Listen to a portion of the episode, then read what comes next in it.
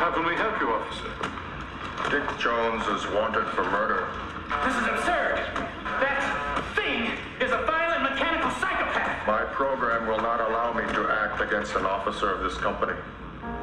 These are serious charges. What is your evidence? I had to kill Bob Morton because he made a mistake. Now it's time to erase that mistake. I had to kill Bob Morton because he made a mistake. Now it's time to erase that mistake. See, I got this problem. Cops don't like me. So I don't like cops.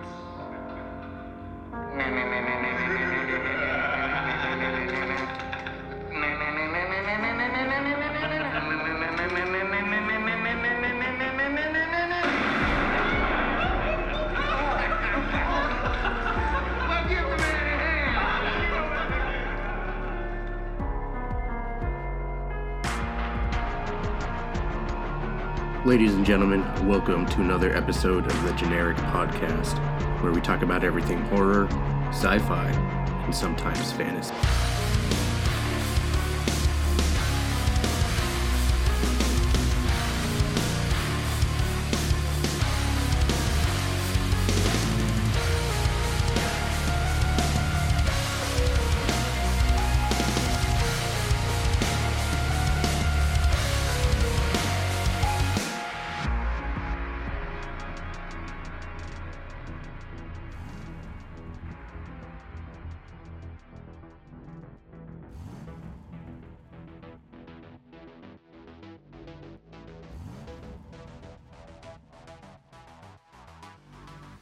Robocop is perhaps one of the most timeless films to come out of the 80s, and for a lot of people, it holds a very special place in their cinema libraries and in their hearts.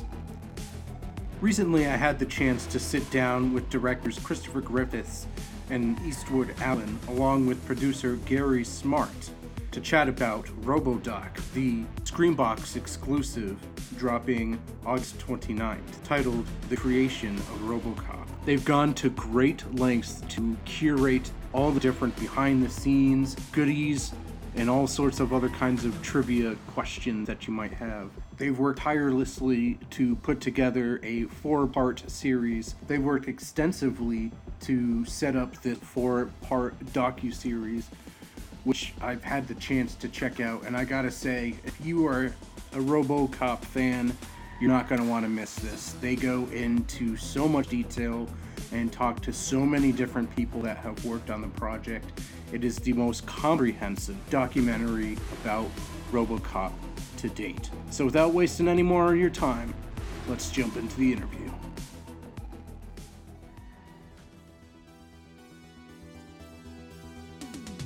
Welcome all. Thanks for uh, coming on to the podcast for today. How y'all doing? Very well, thank you, man. Brilliant. Good, good.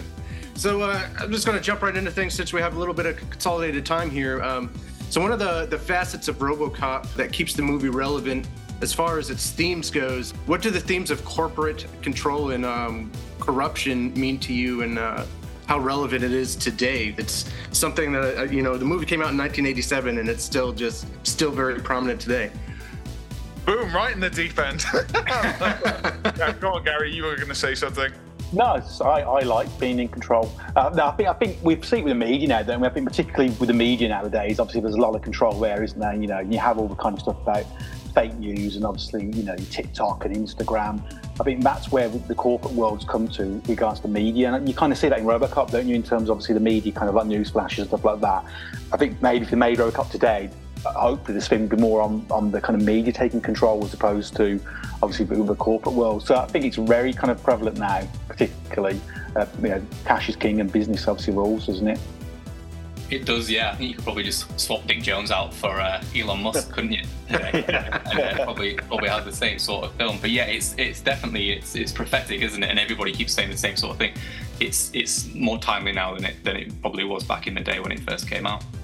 I think for me, what I found as well, when I'm kind of like religiously looking through social media for what are people saying about RoboCop documentary, a common thing you do find is like uh, people saying like these sort of jokey tweets, going, "Oh, I just watched this great documentary the other day called RoboCop," and it's so true. You know, uh, that's how people kind of jokingly refer to RoboCop now. It's like, "Oh yeah, it's a documentary about the future," um, Yeah. and especially as of late, you know, certainly on our side of the pond in the UK you know, with the way the health systems look in the NHS and everything, you know, sort of being squeezed to its last breath, um, that there's that kind of element of fear of like, oh wow, are we gonna, uh, the government gonna end up privatizing our health system here?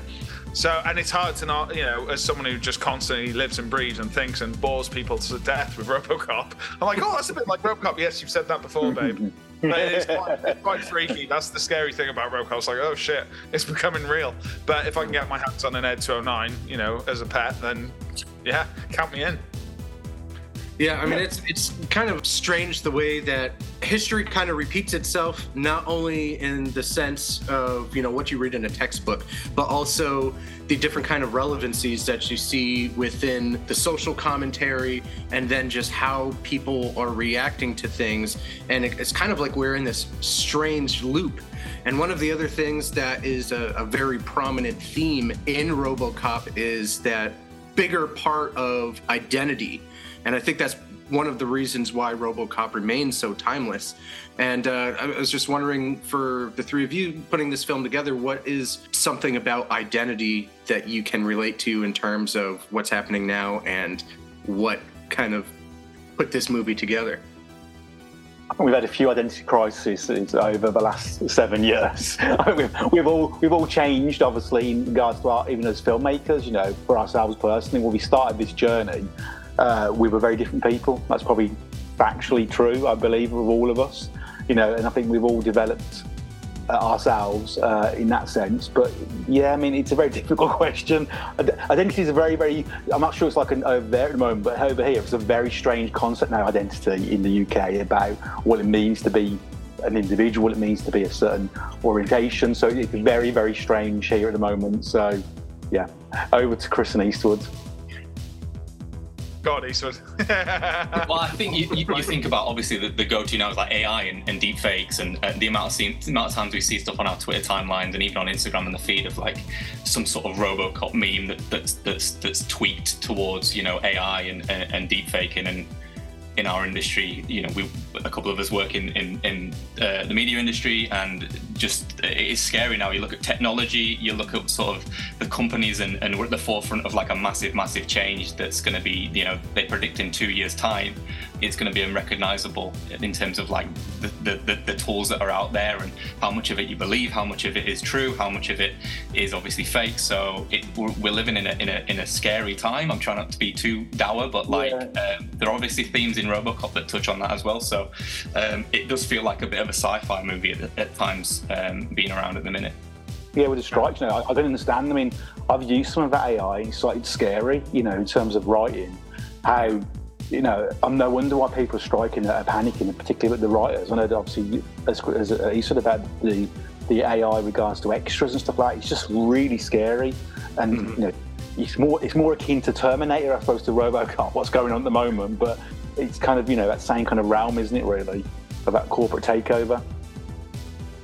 Yeah, and so with uh, with the way that you know the technology and everything is moving and the way that AI is going, you know, I've even ha- had talks with some other people that either have been doing uh, different kinds of acting or they're getting into the like audiobook market and especially there a lot of people have been pointing out now that they're like you gotta you gotta watch out for this ai stuff there's like Yeah, people that want to just hire you to read or narrate you know act out one novel and then that's it and then they're just like Yeah, oh, we'll take your voice and we'll just make as many books as we want we'll pay you for this one but you're not getting residuals or anything else or anything well, we signed we signed the release forms. We're legally Yeah. dead. They're pretty oh, much doing it. yeah, yeah. You see, with James James Earl Jones has done it with Darth Vader, hasn't he? You know, he's given his voiceover now. So when he's long gone, that that character will always be James Earl Jones. Which actually is that fair? And, and obviously he's iconic. But there's probably other actors who are voice actors out there who could do that part and get paid for it. So it's kind of like that's you know a strange way of using it for somebody who is using it as a legacy piece more than anything. Mm-hmm. With the the way everything is going, right? With tech and AI is is headed, and you get a lot of these different kinds of dystopian films and science fiction films and horror films that on the surface are entertaining. And so there is a lot to unpack, you know, especially anybody that goes and watches this documentary, they're going to find out, if they don't already, that there is a lot to unpack uh, from this film. And I think one of the things that is going to resonate with a lot of people even more when they're done watching the documentary is the relevancy in the way that Robocop has been warning people. You know, it's something that a lot of these films do quite so well. And when you start warning people about these kinds of things and telling them to dig a little bit deeper, it's like, is there going to be a remake? I mean, I know that they already did um, a remake of this film, but if they did a remake, do you think now it would be as relevant or more relevant or about the same as the original? And would it be I, as impactful? It's a tough old nut to crack that in terms of I found it more and more. I've, you know, I'll, I'll admit I'm unbiased when it comes to Robocop and sequels and series and God knows what and cartoons. You know, I love them all in their own ways. But in a way, it's like trying to repeat that lightning in a bottle nature of that first film. And I think, you know, there's the obvious quotes I think you can draw from the documentary. It was the right people at the right time, you know, with the right stuff. And I think, I don't know, it's hard to say in terms of remaking Robocop now, it's more prevalent now, but then it, it already exists. So it's not kind of this far fetched, ooh, this might happen someday, it's a warning. It would be happening now. So it's almost like, yes, if you were to try and do a new Robocop now, you'd have to maybe have that same mindset operating of like, okay, well, if this is this now, what are we looking at in the next 15, well, 20, 30 years or so? You know, so it's kind of come to fruition now. So I, I don't quite know how it would work because I suppose things like Black Mirror are sort of covering all the bases now in terms of tech phobia and everything like that. Um, whereas I think that's just why, in a good way, you know, retrospectively, Robocop works so well there's this film from 1987, and yeah, all these things like, oh shit, that's what they were saying back then. That's what they were saying back then. You know, whereas now we're a bit more of a reflective, I guess, society in terms of films. The problem, you probably we mentioned earlier on, is that you know when RoboCop was made in '87, the, the, the, fear in the future obviously was, was mechanics and robotics, wasn't it? Really, because that's what people thought the future was going to be now obviously it's AI, as I already mentioned. If you did Robocop now, you'd have to be AI or some sort of kind of like it wouldn't be a robot walking around, would it? And I think you know you'd lose that again. Yeah. So how how would you then try and you know have Robocop in present day? The only way you could do it, I think, is what we talked about before. You know, with Robocop Returns, he's, he's having that sequel, uh, the legacy sequel, bringing him back. I know there was obviously stuff with Neumeier about him obviously being in hibernation, that kind of stuff, uh, and being woken up 30 years later that would work better than a remake, I think, because you can't, as, as both have always said, you can't, you know, have light in a bottle twice, really, can you? And you can't replicate that same kind of core story, which was really original in its day, to modern day, because most of what's happening in Robocop, apart from someone being turned into a robot, has happened regards the corporate world. It's all happened. So, you know, I think it's going to be difficult. I'd rather see a sequel than a, uh, a proper done sequel a, a remake. I think part of the charm of RoboCop is as well. It's the technical aspect of it. It was, it's how it was made too. I think if you did it today, for it to stand out, you'd want to. And studios would never do this, but you'd want to return to that practical, hands-on, tactile. That's what was so great about it. Was it was a guy walking around in a suit done to an absolute T. Like there's no better guy in a suit movie, and obviously we're biased because we made the we made the doc and we absolutely adore the film. But I think that's that's one thing that that, that people still today when they do watch it latch onto is the fact that wow that was so different for the time, and you've got it against this you know Dallas standing in for um, old Detroit and and it, it, it isn't a future looking city. It's this future, you know, you've got future machines and they're talking about futuristic things, but it's set in that backdrop. It's just such a unique take on on that content. And obviously you've got the director as well. I think today you'd have to you'd, you'd really struggle in getting that sort of again lightning in a bottle um, concoction that, that chris has already mentioned. So that's yeah that, that, don't don't remake don't remake robocop. I think some of the comics cover cover a lot of the uh, of the uh, sort of future speak as well. Some of the frank miller stuff's fantastic. Even like robocop versus terminator the stuff that that's covered in those um, as a as a comic fan going through those sort of in my teens they were done really well. So yeah, I think you can just keep keep rewatching RoboCop and then watch the documentary after. One of the things that you know always fascinates me about people that put documentaries together is you get all this, you get all this really cool behind the scenes footage. You get a lot of cool interviews. But one of the things that a lot of people don't do is kind of like flip the camera around. And so, just from each of you, you know, I know you're really passionate about this what made y'all band together and be like, we got to make this documentary and get get some different perspectives out there and the, the deep dives that you guys did for this documentary? Like, what pulled that all together? I'll probably be the quick, I'll probably be the quickest because it was Chris. was it. Chris nagged and nagged and nagged and nagged, so I gave in. That's my. I love Robo RoboCop, but not as much as these guys. You know, I appreciate the film. I love the character of Dick Jones. I love a baddie, so you know, and I love the effects. But Chris nagged the shit out of me, and then Eastwood started nagging as well. So that's my take on it. we, we, were those guys, like myself and Chris. Like I, I came on board when Gary and Chris had already met Ed Meyer and had, had conversations about wanting to do a RoboCop documentary. And Chris and I are those were the type of fans that were on the RoboCop archive in the early 2000s, saving images to our floppy disks on our parents' machines, like looking for any new behind-the-scenes photograph or clip. It wasn't really clip back then, like photographs, like grainy little JPEGs, and then reading some of the the forums and we, we, we, were obsessed. Like Chris, Chris watched this film when he was six, a truncated version of the film.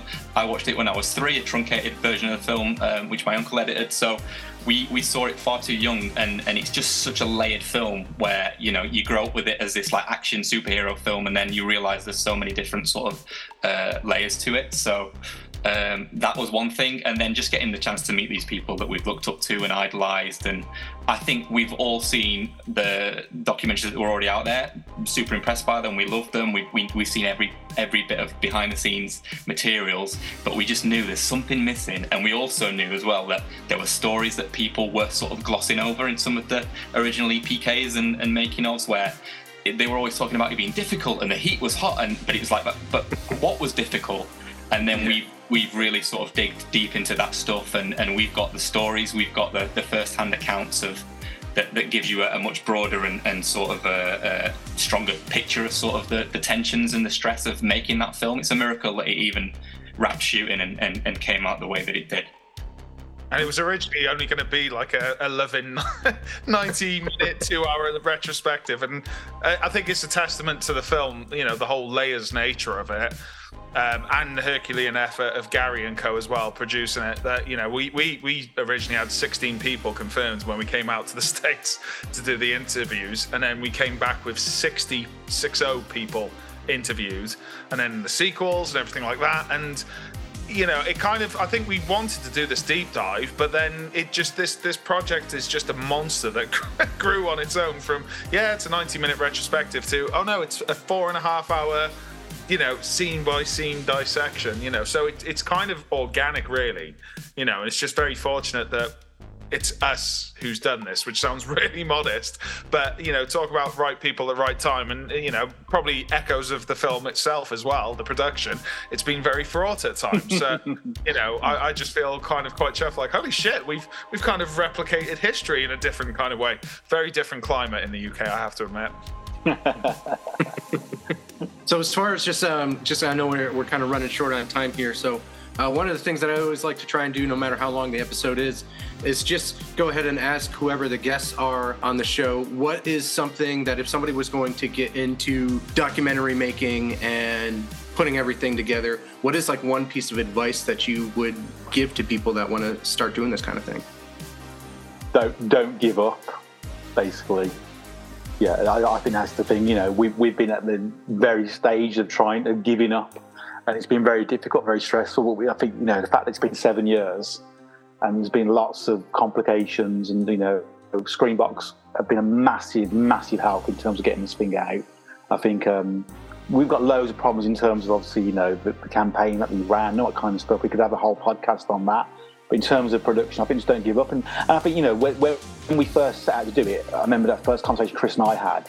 And then there was somebody who wrote a book on on RoboCop, uh, a very detailed, well, a book uh, on the making of the film, and we reached out to that person just so you know we were interested in his stock. He got any advice for us, and he instantly responded, said, "Don't do it. Oh, you know, there's no point in doing it. Everything that's being said is being done." And we that actually spurred us on to do it. Uh, and I think that based on that conversation, it's just grown and grown and grown. Obviously, the the efforts of obviously Eastwood and obviously Chris uh, and that has not been given up. And there's been times where we've had massive rows and tantrums. I think just yeah, that's my advice. Don't give up and plan properly. plan a whole schedule of how it's going to work. Don't just think it's going to happen tomorrow because it doesn't happen like that. Couldn't have said it better myself. yeah, I, I echo. Yeah, deep as well. Yeah, no, I echo very much what Gary says about the don't give up. You know, um, we're not the only project that's sort of you know taken its time to sort of come out. And yeah, at times, you know, because we're balancing day jobs and everything like that, you're like, oh, just I can't do it anymore. I've got to, you know, I've got to pay the bills. But I'm just glad, you know, we're here now at this point. You know, if we're talking about it. It feels somewhat surreal. You're our first interview, so I gotta be honest. It's like, holy shit, we're finally talking about yeah. RoboDoc. You know, historically as well, not this thing that's coming out. Yeah, so, yeah. It's like shit. It's actually here. Our seven-year-old child. Hmm. I think for me, just quickly, yeah. it's sort of like when you're doing it, think about your audience too. Think about who's going to watch it. You're going to have your diehards that are going to be watching it at midnight as soon as it comes out, but you're going to have people that are casual fans that will just dip in, in and out of it. And what we wanted to do as like super fans is tick all of the boxes. So if we were watching it and we weren't involved, just objectively, we'd go, "Oh, I didn't know that. That's amazing." But you don't want to go too into the the intense hardcore stuff and mm. and alienate um, general film fans or general sci-fi fans. So I think it's having that balance, and, and and that's something that we thought about when we were sort of piecing it together and editing it. Is how can you have those gear changes? How can you have those peaks and valleys that make it interesting? Because it is a long documentary. You don't want people zoning out, and and that I don't think anybody's going to be zoning out when they're watching this. There's there's, there's the soundtrack's incredible. There's, there's so much going on. The the cast and, and crew are so candid and honest and open and lively. It's it's it's um, a real fun watch. Yeah, I mean, especially what you're saying with the soundtrack. When I was watching it, I didn't even realize that I had been sitting down and, and watching for as long as I had. It's, it's just kind of like you start and it's just all this stuff, and then it ends, and you're like, oh man. But uh, just like so, so one more question. Um, so, so Tippett, uh, Phil Tippett had worked on this film, and uh, as most people know, that uh, that name rings uh, a lot of bells and brings a lot of joy to a lot of people. Do you feel that the movie would not have been as impactful if he wasn't part of the crew. Uh, for me, I'll, I'll be honest, I think it's everyone. I, I, and I don't want to kind of sound too vanilla in saying that. Phil Tippett's work absolutely stands out, but it's hard to not say. I think that's to me why I kind of consider it, and I'm such a big fan, is just how it works on every single level. That film, you know, from the writing to you know getting a crazy Dutch director in you know, Peter Weller, for as intense as he is and quite off-putting to his, you know, fellow cast, you know, if he hadn't been the way he was, you wouldn't have had RoboCop the way he was. You know, Rob Bottin designing one of the most incredible suits ever. It's really, it's, it's. I don't struggle to come up with reasons why I think RoboCop's one of the greatest films ever made, but Phil Tippett's work absolutely, and it's it's very much, you know, uh, an indication of its time as well. I think you know the stop motion. It's almost like the peak of it, really. That and RoboCop 2 was pretty much where uh, stop motion did that just before CGI kind of came in and went to all of that, you know. And in a good way, now people uh, sort of harking back to that, you know. And Phil's just had his film recently, Mad God, come out after 20 years in the making, you know, and people want to see that again because they hold it with such reverence and it's real. His stuff's real. You can touch it, you can see it, it's there. Whereas, like, there's just something, uh, somewhat a bit of a disconnect when it comes to CGI, when it's obvious anyway. It's just overwhelming that it's, uh, you know, the final thing is it's out. I want people to enjoy it. I know there's been so much hard work from everybody, particularly Eastwood and Chris. And I think, you know, it's their baby. It's finally out in the world. It's just, it, I'm just looking forward to see the response, really. And, you know, it, it's been overwhelming. Out of all our projects we've worked on, it's probably the one which I think has been the hardest in terms of obviously getting it to this stage. Uh, and I think particularly the work the lads have done and Eastwood in the last six months, you know, to get it to this stage and get it as four episodes, you know. And this is season one, you know, out of, out of three seasons potentially. So it's kind of it's it's amazing, really. Uh, no one ever thought we could do it, and you know, I remember Eastwood saying to me, "It's got to be four hours. It's got to be four hours." And we go, "No, it's got to be 100 minutes." And then was trying to convince Lawrence, our sales agent, that it has to be four hours, and I was trying to play devil's advocate with Eastwood, going, "Oh no, you know, Lawrence thinks it should be 100," and everyone caved in in the end. They went, "Oh, fucking, we'll just go along with four hours," and then Screambox took it on, and it just so I was proven wrong again. So I apologise for that, Eastwood. That's all right. I think for us it was like I don't know if anybody's going to tackle RoboCop in the same way we did with oh, getting you know. 60 odd people uh, sat down to interview so it's a case of if it's not in our documentary then no one's going to see it and that would be a massive shame Yeah, so that was that was the push really to get everybody to on board with with sort of a, a series which again we're here now so it's it's it's great to be able to say that All right. Well, thank you all so much No, for coming out you. and chatting for a bit. Thanks Thank very you, much. appreciate it. Thanks for listening to another episode of the Generic Podcast. Make sure to tune in to Screambox on August 29th to check out the exclusive first part of the RoboDoc, The Creation of RoboCop. And until next time, y'all keep being the amazing people y'all are.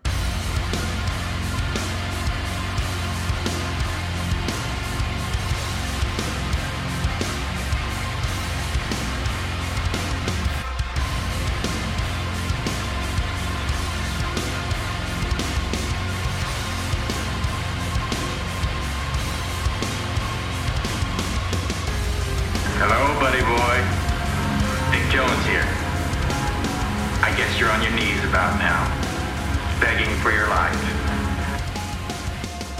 You don't feel so cocky now, do you? You know what the tragedy is here, Bob? We could have been friends, but you wouldn't go through proper channels. You went over my head. That hurt. But life goes on. It's an old story. The fight for love and glory, huh, Bob?